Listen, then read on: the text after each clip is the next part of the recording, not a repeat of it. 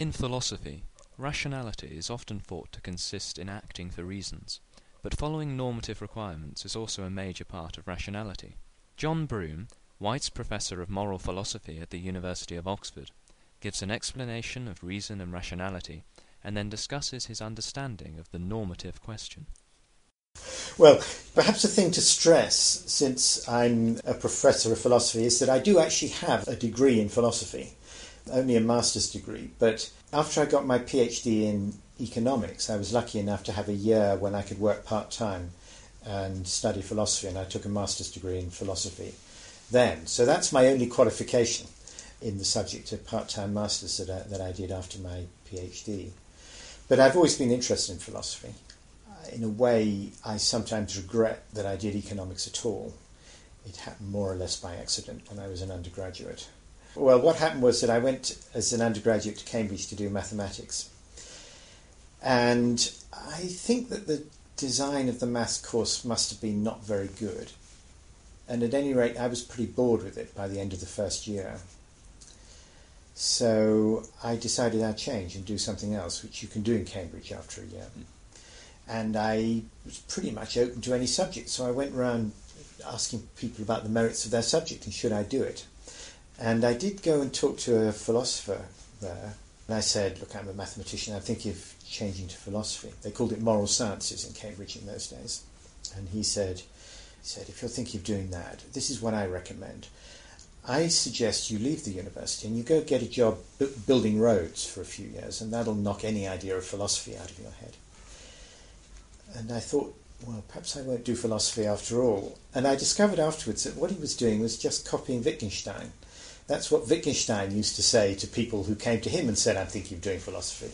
Because Wittgenstein wanted to stop people doing philosophy. In his later life, he reckoned that what should be achieved by philosophy is the ability to stop doing philosophy. So he was trying to stop people doing it, and he told them exactly that.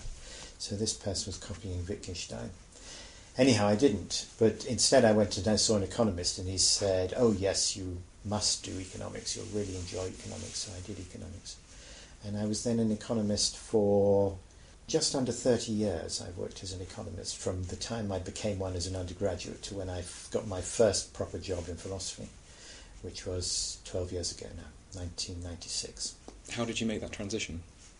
Well, I told you I did get a degree in philosophy. Actually, it started when I was doing a PhD at MIT in economics, and MIT had a deal with Harvard whereby MIT students could go to Harvard lectures. So I went to some Harvard lectures in philosophy because I thought it sounded like an interesting subject, and I went to some lectures on Wittgenstein by the most charismatic lecturer, someone called Stanley Cavell. And I didn't understand the lectures at all, but they were quite gripping. So I was fascinated and I read Wittgenstein's investigations again and again and again, and I just loved that. So I thought I'd move into philosophy as soon as I could. And that took me to do the master's degree.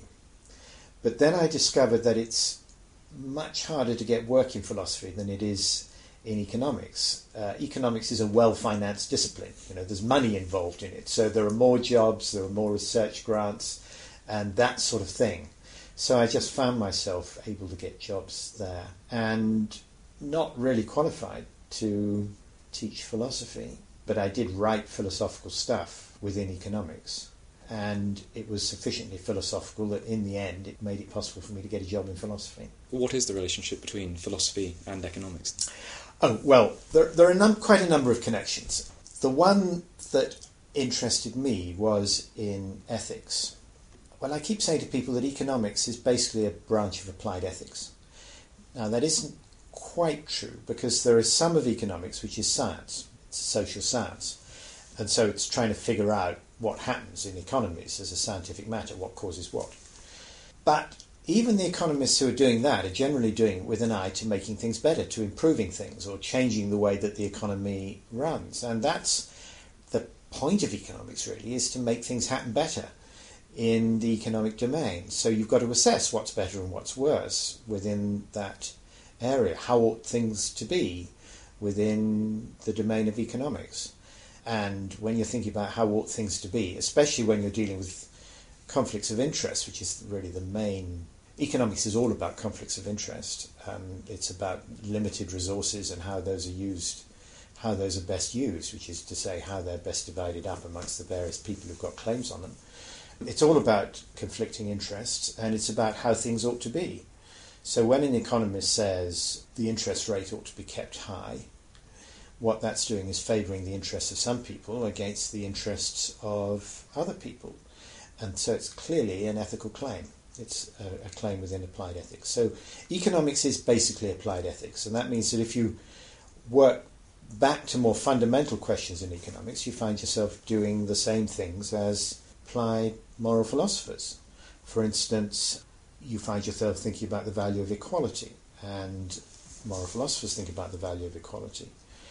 I find myself thinking a lot about the value of human life, which again, moral philosophers worry about. So the, the, the questions are the same, that you're actually doing the same thing. Really, the only difference is the sort of methods you use. And economists are trained in mathematical methods, highly analytic methods, more than philosophers are. My view about those subjects, well, particularly about equality, actually, is that economists are better qualified to talk about the ethics of, econo- ethics of equality than moral philosophers are because it's a complex matter of the relations amongst large numbers of people. If you're thinking about equality in a society, that's involving huge numbers of people and you're interested in the interactions of those people. And it takes some mathematics to do that properly, I think. Don't you economists and philosophers approach some of these issues like fairness of distribution from very different value premises? Yeah, they, they approach them from different directions, but in the end, their positions may converge. It's not universally true because there are philosophers whose way of thinking is quite inimical to the way of thinking of economists. Economists tend to be, in a broad sense, utilitarians. What they're interested in is promoting the general good, as you might say. And there are moral philosophers who think really are not very interested in doing that.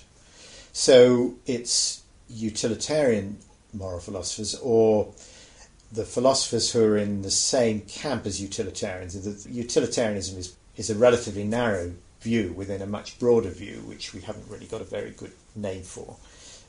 Some people call it consequentialist. And the thinking of those people actually is really quite close to the thinking of economists. At any rate, the thinking of economists in the days when I used to do economics, uh, or the days when I first did economics, when there was a subject within economics known as welfare economics. Is, it, is that a term that you've heard of? Yeah. Well, it used to be an important part of economics, and it was really the part of economics that was explicitly ethical.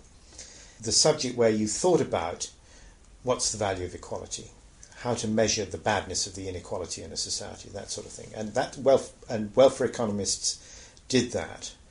I might give you some names that you know. Um, uh, Kenneth Arrow, for instance, did that. Amartya Sen did that, and those the, the, those were, those people were the leaders working in the heyday of welfare economics, which was sort of sixties, seventies, and then it pretty much packed up. And economists really don't get taught it anymore, scarcely know that subject. So I think eco- economics has gone backwards in that respect. Present economists are not really, in practice, very good at talking about the value of equality. But the people who did it in the 1970s were really pretty good at it. A sense, you know, the prime example.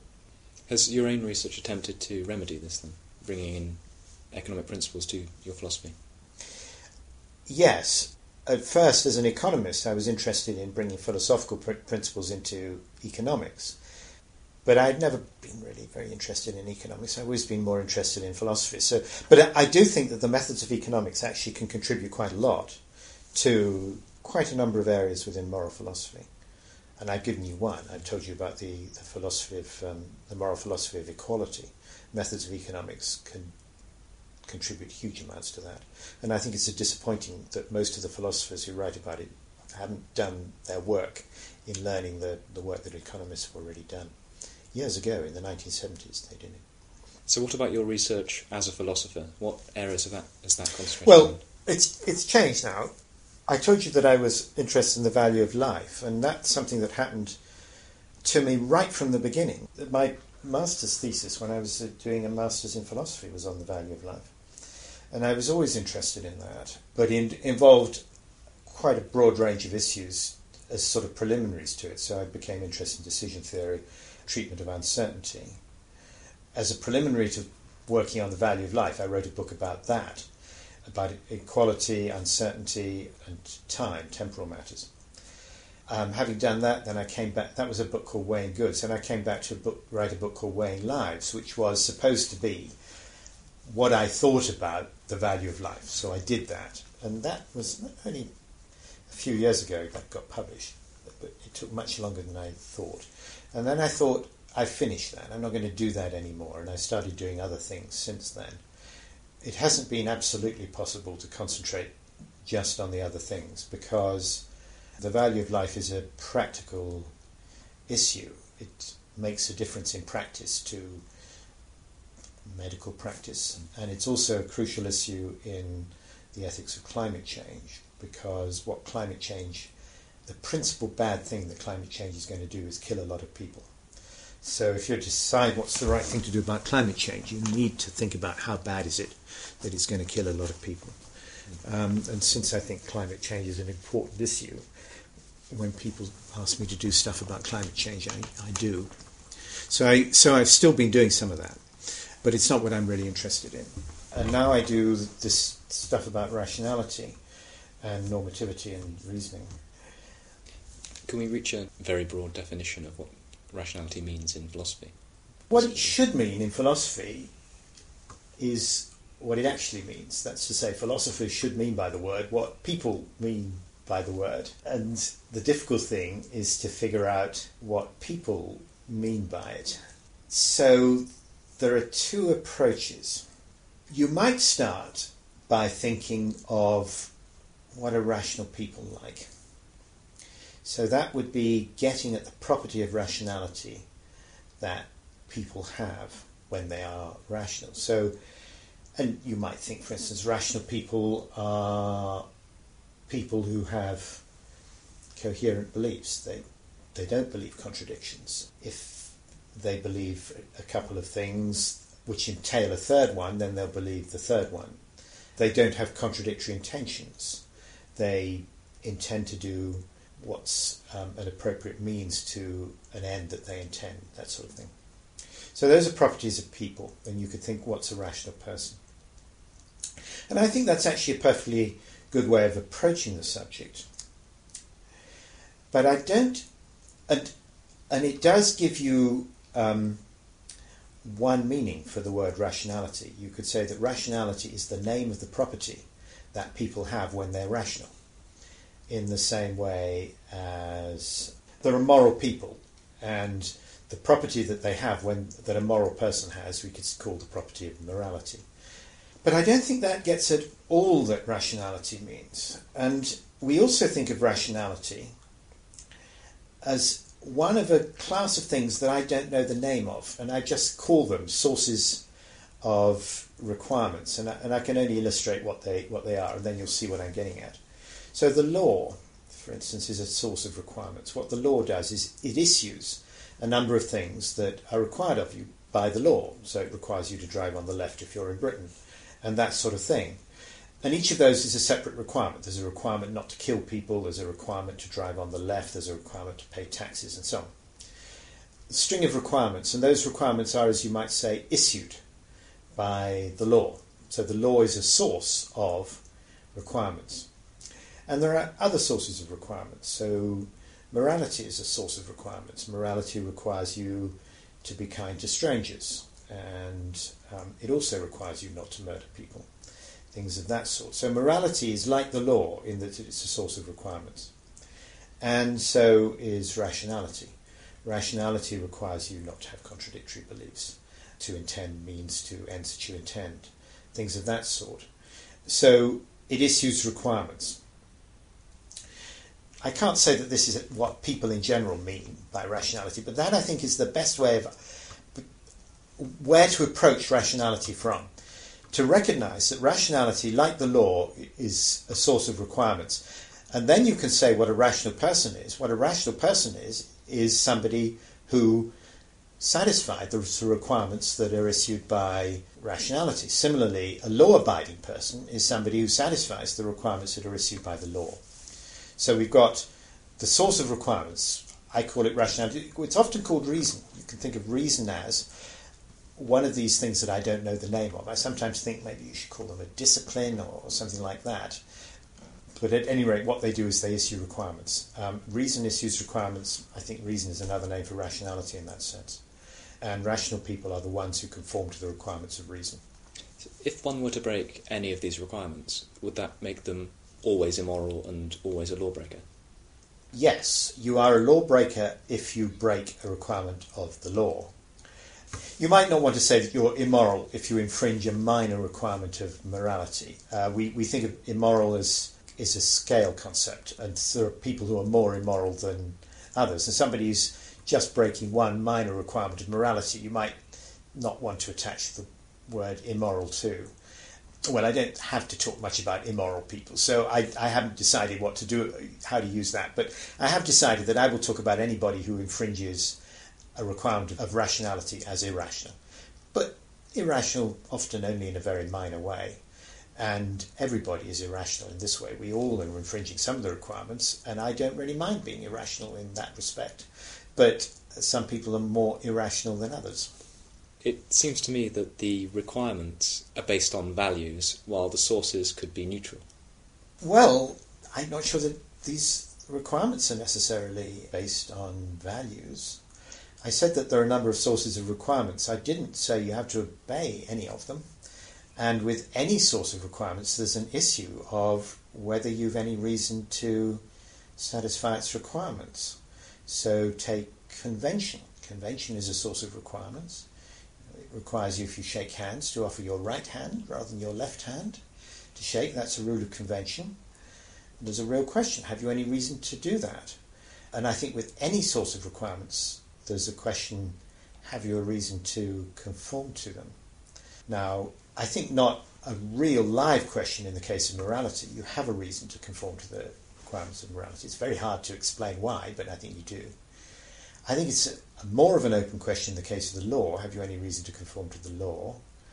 A lot of people think, yes, you have, but it's not a very fundamental reason. It's a, an instrumental reason that it's bad for you to break the law because you risk going to prison, shall we say. And so you've got a, a reason to, to, conform to the law, but this is a reason that's founded on something more fundamental, namely prudence or self interest.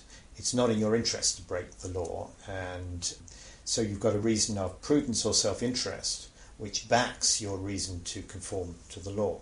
So, prudence is another source of requirements, and that's one that I think few people doubt. Most people think that if prudence requires you to do something, you have a reason to do it. So pr- prudence, for instance, requires you to look both ways before you cross the road, and because of that, you've got a pretty good reason to look both ways before you cross the road. I think most people believe that. Again, it's really hard to say why. With rationality, I'm pretty convinced you've a reason to be rational, but I can't explain why. That's something I'm stuck on. So that's something I believe, but I can't really justify. I think you've a reason to be rational. The main point is that for any source of requirements, there's a real live question. Have you a reason to, set, to do what that source requires? So many of these alternative sources of requirements could be put under umbrella of rationality then? No, I think they're all separate. I think morality, prudence, the law, convention, rationality, they're all separate sources of requirements. But could they have the same requirement in some? Oh, yeah. So the law requires you not to murder, and morality requires you not to murder. So the same. And also, I guess that prudence often requires you to satisfy the requirements of rationality. If you have contradictory intentions, you'll not get very far in life. Rationality requires you not to have contradictory intentions. I expect prudence does as well. What about normative rationality? What I've just been talking about is what I call, in a rather grand way, the normative question, a term that I stole from Christine Korsgaard. The normative question about a source of requirements is the question have you a reason to do what that source requires of you? What I mean by normativity, and I think what most moral philosophers mean by normativity, is to do with ought and reasons. That's the definition of normativity as we mean it in moral philosophy. Other people, and that includes a lot of other philosophers, attach a quite different meaning to the word normative, and it's quite a good idea to get this clear at the beginning. What they mean by normativity is anything that has to do with norms, and what they mean by norms are rules of some sort and even requirements. So they would think that anything that issues requirements is normative. So they would think convention is normative. Convention issues rules. You can conform to those rules or not. It issues a standard of correctness, they sometimes say.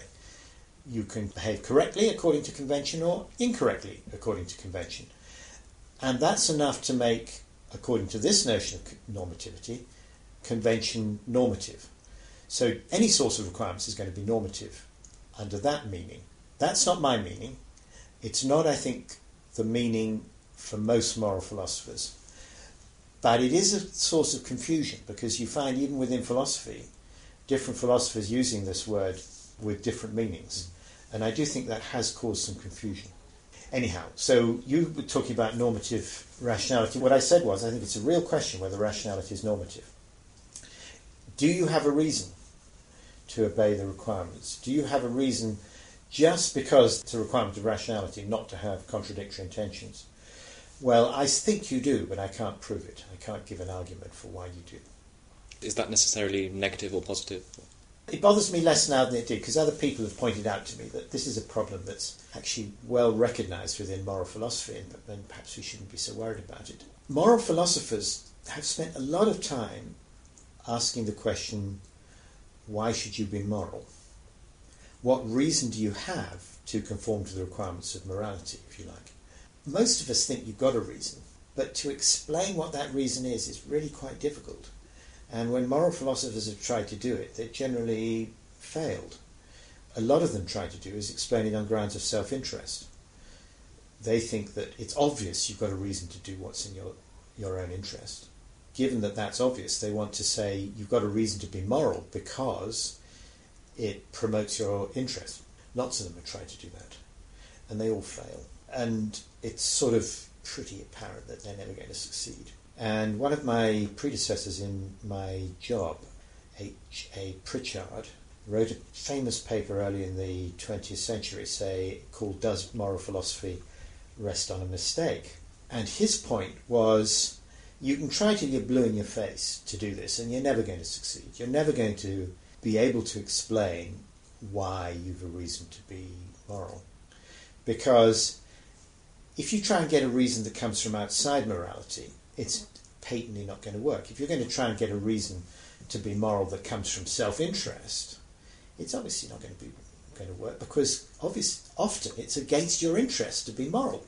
That's the whole problem with morality. Your morality requires you to do stuff that is against your interest to do. So that's that's uh, not going to work. And on the other hand, if you try and get a justification for being moral or a reason for being moral that comes from within morality, well, that's going to be circular because any reason you find for being moral depends on you're already having a reason to be moral if your reason comes from within morality. So it's not going to work that way. So Prichard said, stop worrying about it. Now, I, I don't think you can quite stop worrying about it, but I've started worrying about it less since I've realised that it seems to me rationality is in the same boat as morality in this in this respect. You can't, or I can't, find a good explanation of why you, you've a reason to be moral, and maybe we should just relax and not worry too much about that. Are there going to be occasions when being moral could be irrational? I hope not. No, I withdraw that. Yes, I can think of sort of extreme examples. I mean, they're concocted. I don't know whether any examples like this actually occur in the world. But this is fairly typical of a philosopher's sort of example. Suppose in some way or other things were rigged so that you could save the world from a nuclear war by having one pair of contradictory beliefs. It's hard to know how you could get yourself to do it, but suppose you could. Now, so the rule is this this has been set up by the devil, say. So the devil has arranged things and, informed you of this, such that if you believe a particular proposition P and you also believe the negation of that proposition, then there will be no nuclear war. But if you don't achieve that, then there will be a nuclear war. Now, I think that in those circumstances, morality requires you to have those contradictory beliefs, but that nevertheless, if you did, you would be irrational.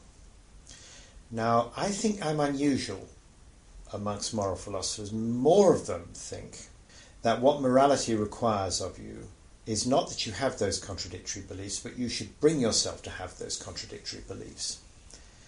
It doesn't require you to have them. I can't see that really.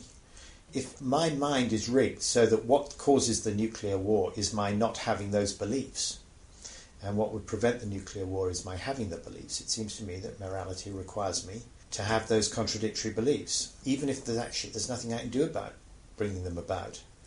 So I think they're wrong about that. So there's the answer to your question. It is possible for morality to require you to do something when rationality requires you to do the opposite of that. Morality, in this case, requires you to have contradictory beliefs, where rationality requires you not to have contradictory beliefs. So there's no hierarchy. But it's all cooked. Okay. there's no hierarchy. Yeah, surely there's a hierarchy, yes. Because all of these requirements, if they're normative, feed into determining what you ought to do. You know, if morality requires you to do something, and prudence requires you to do something, and both of those are normative, that's to say, both of them give you reasons to do what they requires.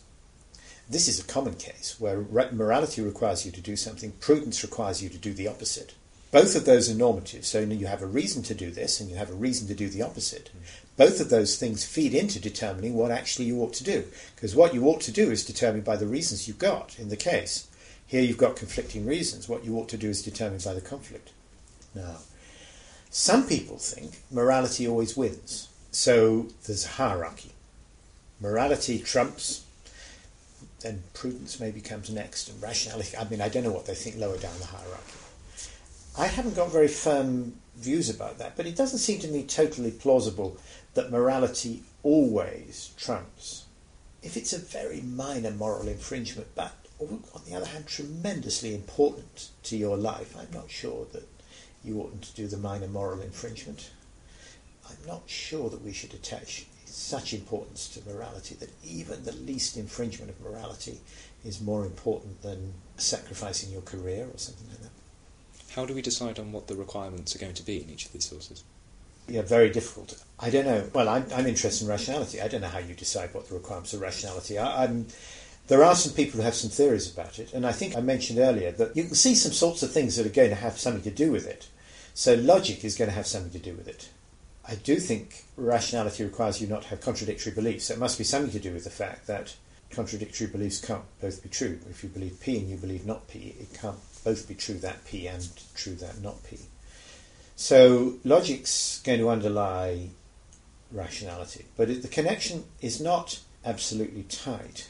So I haven't got a firm view about this, but I wouldn't insist that rationality requires you all your beliefs to be consistent with each other.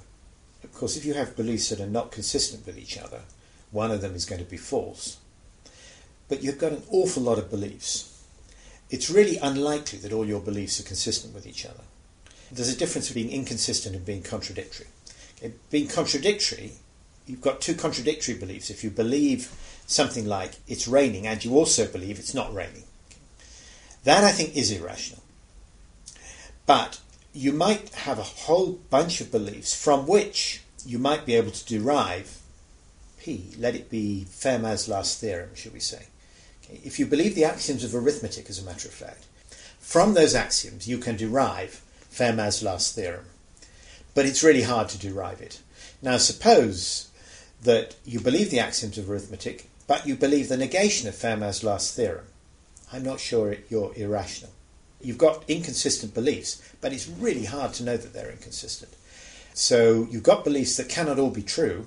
It can't be that Peano's axioms are true and Fermat's last theorem is false because Fermat's last theorem follows from Peano's. So you've got beliefs that can't all be true, but I'm not sure that you're irrational. So all that's saying is that although logic must in some way underlie requirements of rationality, must be one of the things that underlies requirements of rationality, the connection between logic and requirements of rationality is not that tight. So I think it's really hard to figure out what the requirements are. And really, about the only instrument I've got for it, I'm sorry to say, is intuition. I start with some intuitions about what's irrational, so I think it's in, intuitively that it's irrational to have contradictory intentions. And then I work on that intuition and I refine it. Actually, that one I don't have to refine much. I just think straightforwardly it is. Rationality does require you not to have contradictory intentions. But take another one, which seems intuitively very attractive, that rationality requires you to intend means to an end that you intend. So if you intend some end or other, and something is a means to that end, rationality requires you to intend that means, I mean. Now, that's not a requirement as it stands. You can think of lots of reasons why it's not a requirement. For one thing, suppose that this is a means to the end, but you don't know that or you don't believe that. You've no idea that this is a means to the end. Then you're obviously not irrational if you don't intend the means. So the formula has got to be more like rationality requires you to intend what you believe is a necessary means to an end that you intend. But that isn't true either, because suppose you think that although this is a necessary means to an end to the end that you intend, suppose it's going to happen anyway. You don't have to do anything about it, then you don't have to intend it either. You know, suppose that you intend to go to France and you believe a necessary means is that there is some method of transport that will take you to France You can't get to France without there being a method of transport that'll take you there. You don't have to intend that there's a method of transport that'll take you there because you believe there are trains running all the time. So you don't have to intend that, and so on. And so you refine those things, and you end up. Well, in my experience, you end up with what you think. You think you've got it. You've actually formulated what the requirement is, and then somebody points out in another counterexample, and you have to do it all again. But it's intuition and refining your intuition until you've got something that looks reasonably watertight and you hope that it is. So, what's the method that philosophers use to examine this kind of thing? Counterexamples is a pretty important one. So, I told you you start with intuition, then you notice that your intuition is wrong because there's a counterexample. I just gave you two. You think that rationality requires you to intend a means to an end that you intend. Well, here's one counterexample. You might not believe it is a means. So, you refine it then there's another counterexample. You might think that the trains are running anyway, so you don't have to intend that the trains run, and so on. Is it easy for laymen, people non trained in philosophy, to use this kind of method to figure out rationality? Yeah, if they've got the right temperament. So you've just got to be patient. Shall I tell you what my present formulation of what I call the instrumental principle is? And, it's, and, it, and it involves some what are called schematic le- letters. So I'm talking about people, but I'm going to and I have to do this to get it correct, so I'll read it out to you. Rationality requires of n, and n is a letter standing for a person, all right? So it's just standing in for a person. Rationality requires of n that if, 1, n intends a t, t standing in for a time, that e, e standing in for a proposition that is an end, the end that n, n intends, and n believes at t that if m were not so, because of that, E would not be so, and N believes at T that if she herself were not then to intend M, because of that, M would not be so, then N intends at T that M. Now, that's quite sort of complicated to get your head around. I mean, I can explain it, and if you read it and you spent some time working on it, you would get your head around it, all right? Anybody could do that. It's not, not complicated mathematics or anything like that. But it does require some patience to work your way through all that formulation. And there are things in there that you would miss unless they were sort of advertised. Like there's what, what's called a reflexive pronoun in there. There's a reflexive pronoun, uh, she herself, which is playing an important and crucial role. What that means, perhaps I can give you an example of that. It often makes a difference when you believe something about yourself, whether you directly can refer it to yourself or whether the way that you believe it is not so direct. So if I say say something using the first person pronoun I, then that means I am making a self reference. I'm referring to myself. So if I say I mustn't drink tonight, that's a self referential belief. And you, in reporting it, would say John believes that he mustn't drink tonight, and if you wanted to emphasize it, John believes that he himself mustn't drink the night. But now imagine this rather unusual situation, typical of the way that philosophers think. Suppose I believe that the occupant nearest the window in a room in the corner of the Fellows Building in Corpus Christi College mustn't drink tonight. But for some, because I've had a memory lapse, I don't realise that I am in fact the person nearest the window in the corner office of Corpus Christi College. So I couldn't say I mustn't drink tonight. What I could say is that the person who's in this position mustn't drink tonight. That person happens to be me, but I'm not in a position to say that I mustn't drink it tonight. So you might say of me, John believes, you might say, John believes that he mustn't drink tonight. But you couldn't say John believes that he himself mustn't drink tonight because he, the he himself is the pronoun that you use in indirect speech to stand in for I when I use it in direct speech. Well, that's all in there. I mean, that, that's got one of those, it's called a reflexive pronoun, and it's in there, and it's in there for a purpose. So, you know, it took a while for me to realise that it had to be in there, but the formula comes out really complicated when you've got to it. And all you need is patience, but I think most lay people are not sufficiently patient to do that. So, without the patience, you'd be relying on intuition? I think that people are naturally rational. It's just part of our nature to a fair degree that we're rational. This is actually one of the things that I'm interested in and find the hardest.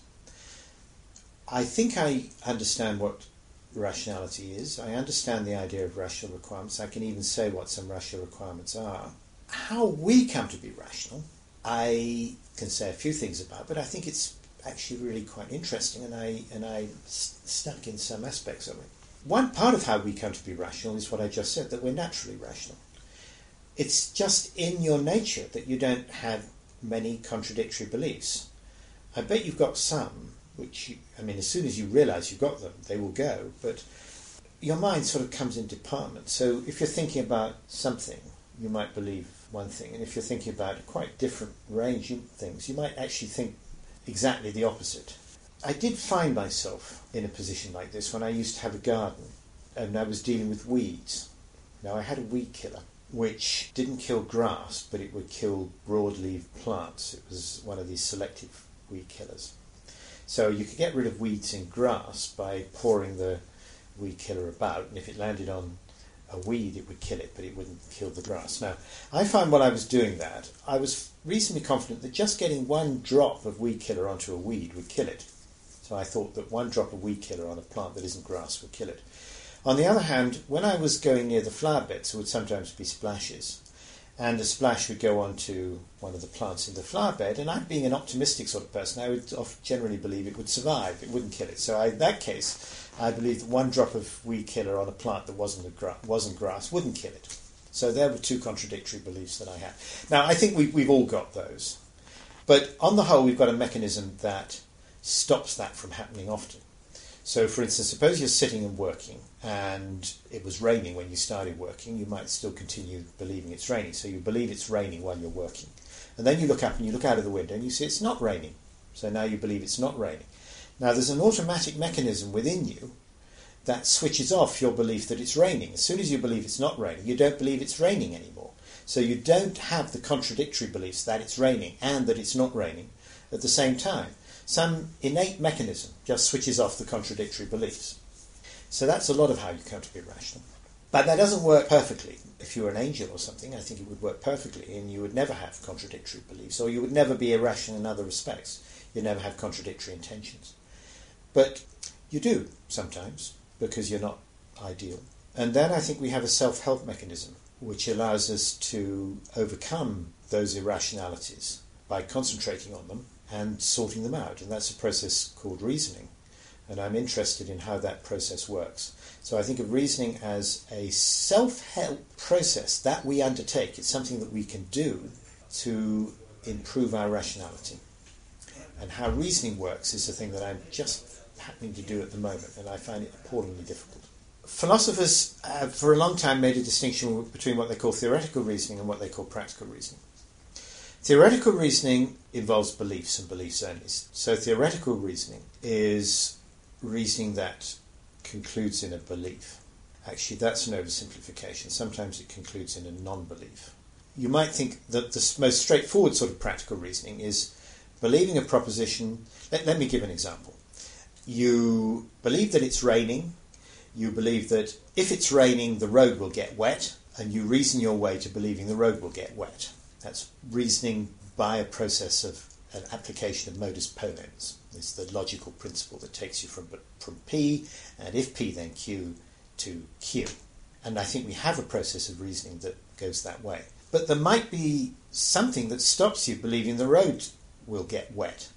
Maybe you know perfectly well that the road won't get wet somehow or other. Maybe you think there's an awning over it so that it won't get wet. Now, in that case, your reasoning can't go through. You believe it's raining, you believe that if it's raining, the road will get wet, but you don't believe the road will get wet.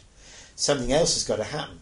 And what might happen is that you stop believing that if it's raining, the road will get wet. If you think there's an awning over the road, you shouldn't believe that if it's raining, the road will get wet, because the awning will prevent the rain getting on the road.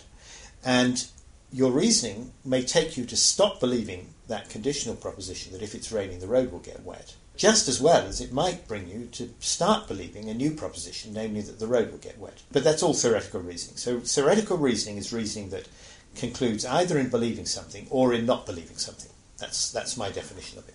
Practical reasoning, on the other hand, is reasoning that concludes in intending something or possibly in stopping intending something, not intending something. Now, I think it's relatively easy to understand how theoretical reasoning works. It's really difficult to understand how practical reasoning works, I think. So, on the face of it, there is intuitively quite, quite straightforward examples of practical reasoning. So, here's one. Suppose you intend to go to Venice, and you believe that you won't get to Venice if you don't buy a ticket. But at the moment, you don't intend to buy a ticket. You know, this could quite easily happen. You intend to go to Venice, this has been at the back of your mind for quite a long time and you suddenly realize that if you don't get a ticket now, you won't get to Venice. But at the moment, you don't intend to get a ticket. But here is how you can get yourself to intend to get a ticket. You can say to yourself, I'm going to Venice. If I don't buy a ticket, I won't go to Venice, so I'll buy a ticket. And now you've got an intention of buying a ticket.